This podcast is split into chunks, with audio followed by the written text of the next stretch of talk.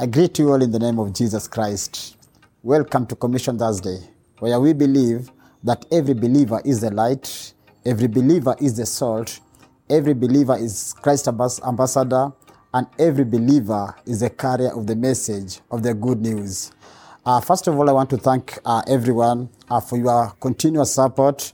Uh, even though some of you just nicknamed me the uh, Commission Thursday, it's always amazing uh, for your support and uh, your feedback. We highly appreciate.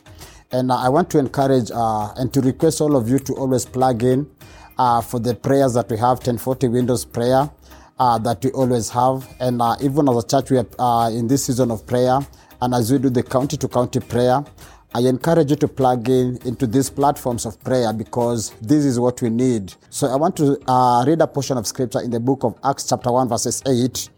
The scripture says, Act 1 8, But you shall receive power when the Holy Spirit comes upon you, and you shall be my witnesses in Jerusalem and in all Judea, in Samaria, and to the end of the earth. Today I want to focus into this particular part that say, But you shall receive power. Now, when we talk of power, what do we really mean? Power is basically the ability or the capacity to handle so that you can bring an influence. And uh, the scripture says, You will receive power. The truth is, everything that is happening uh, in, the, in this particular world, there is a behind everything that we encounter behind every experiences there is a power that influences our decision. There is a power that always influ- uh, triggers our decision making.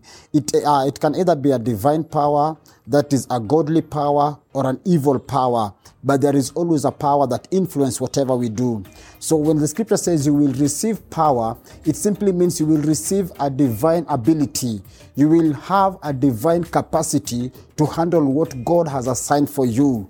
Uh, because every physical experience, uh, in, in the every physical experience that we have in this world, there is always uh, as a divine or a spiritual uh, um, a spiritual encounter of everything that is happening. So when the scripture was saying that you will receive power, it's uh, the divine uh, the, the ability of God was being bestowed upon mankind so that uh, every mankind who is in the kingdom of God will be able to influence. They will have the capacity to influence. They will have capacity to forgive. They will have capacity to love the unloved. love, or we can say love, uh, to love unconditionally because there is power that has been bestowed upon them. This is the power that helps us to come out of our weakness and this is the power that strengthens us. This is the power that take us out of the miry clay and set our feet upon the rock. This is the, the power that always has given us the ability to do exploits for the kingdom of God. So the scripture says you will receive power. Look at Simon Peter, somebody who was, uh, he denied Jesus Christ three times. But when this power came upon him, the same person was able to proclaim Jesus Christ even before the Sanhedrins and the Pharisees.